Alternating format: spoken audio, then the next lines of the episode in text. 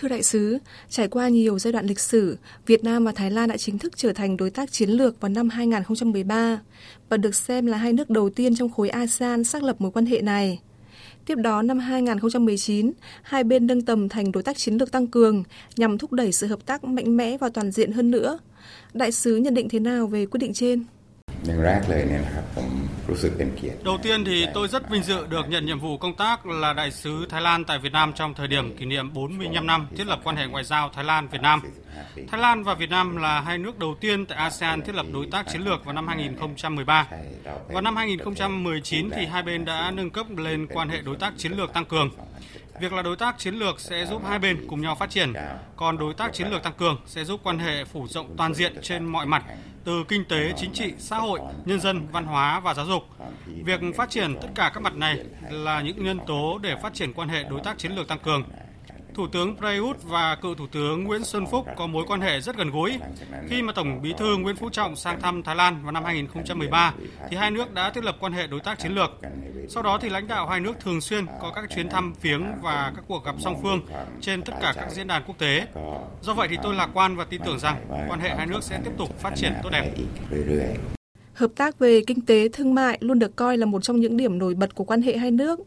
Điều đó thể hiện bằng việc Thái Lan tiếp tục là một trong 10 nhà đầu tư hàng đầu tại Việt Nam và hai bên đều đang phấn đấu hướng tới mục tiêu kim ngạch thương mại song phương đạt 25 tỷ đô la Mỹ vào năm 2025. Đại sứ có thể đánh giá tổng quan tiềm năng để hai bên có thể đạt được mục tiêu này. ครับอย่างที่ผมได้ก và mục tiêu này là thách thức nhất là khi Thái Lan và Việt Nam đang phải đối mặt với dịch Covid-19. Chúng ta đang hướng tới mục tiêu 1,6 đến 2,5 tỷ đô la Mỹ và chúng ta có sự đa dạng về đầu tư không chỉ là công nghiệp truyền thống mà còn có công nghiệp mới, nền tảng mới được ứng dụng. Hiện nay thì trao đổi thương mại điện tử cũng rất phát triển Và một điều rất quan trọng để đạt được mục tiêu này đó là xây dựng chuỗi cung ứng, xây dựng kết nối giữa các nhà cung cấp, xây dựng liên kết trong sản xuất. Thái Lan và Việt Nam có thể bổ trợ cho nhau trong những ngành mà mỗi bên thực hiện. Do vậy hai bên có thể bổ trợ cho nhau về chuỗi liên kết cung ứng tiêu thụ, tạo động lực phát triển cho kinh tế. Và tôi nghĩ rằng chúng ta sẽ chắc chắn đạt được mục tiêu 25 tỷ đô la Mỹ và có thể là hơn nữa. Tuy nhiên thì giai đoạn này có thể chậm một chút do tình hình dịch bệnh Covid-19. นะครับอย่างที่ทุกท่านทราบอยู่ว่า trong nhiệm kỳ công tác tại Việt Nam, đại sứ có những hướng ưu tiên gì để đưa quan hệ hai nước ngày càng bền chặt và phát triển?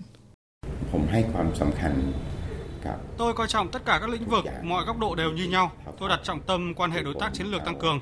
Khi mà chúng ta đặt mục tiêu này lên hàng đầu, chúng ta cần phát triển và coi trọng tất cả các mặt. Về chính trị thì tôi quyết tâm đưa các cơ chế thảo luận ở cấp tránh văn phòng bộ, cấp bộ trưởng ngoại giao phó thủ tướng và thủ tướng diễn ra theo đúng dự định thông qua hình thức online hoặc là fiscal. Về thương mại thì tôi quyết tâm thực hiện mục tiêu chúng ta đề ra là đạt 25 tỷ đô la vào năm 2025. À, tôi muốn nói rằng năm nay cũng là một năm quan trọng. Chúng ta hợp tác về phía tư nhân.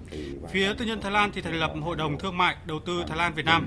Đây là dấu ấn quan trọng trong quan hệ kinh tế.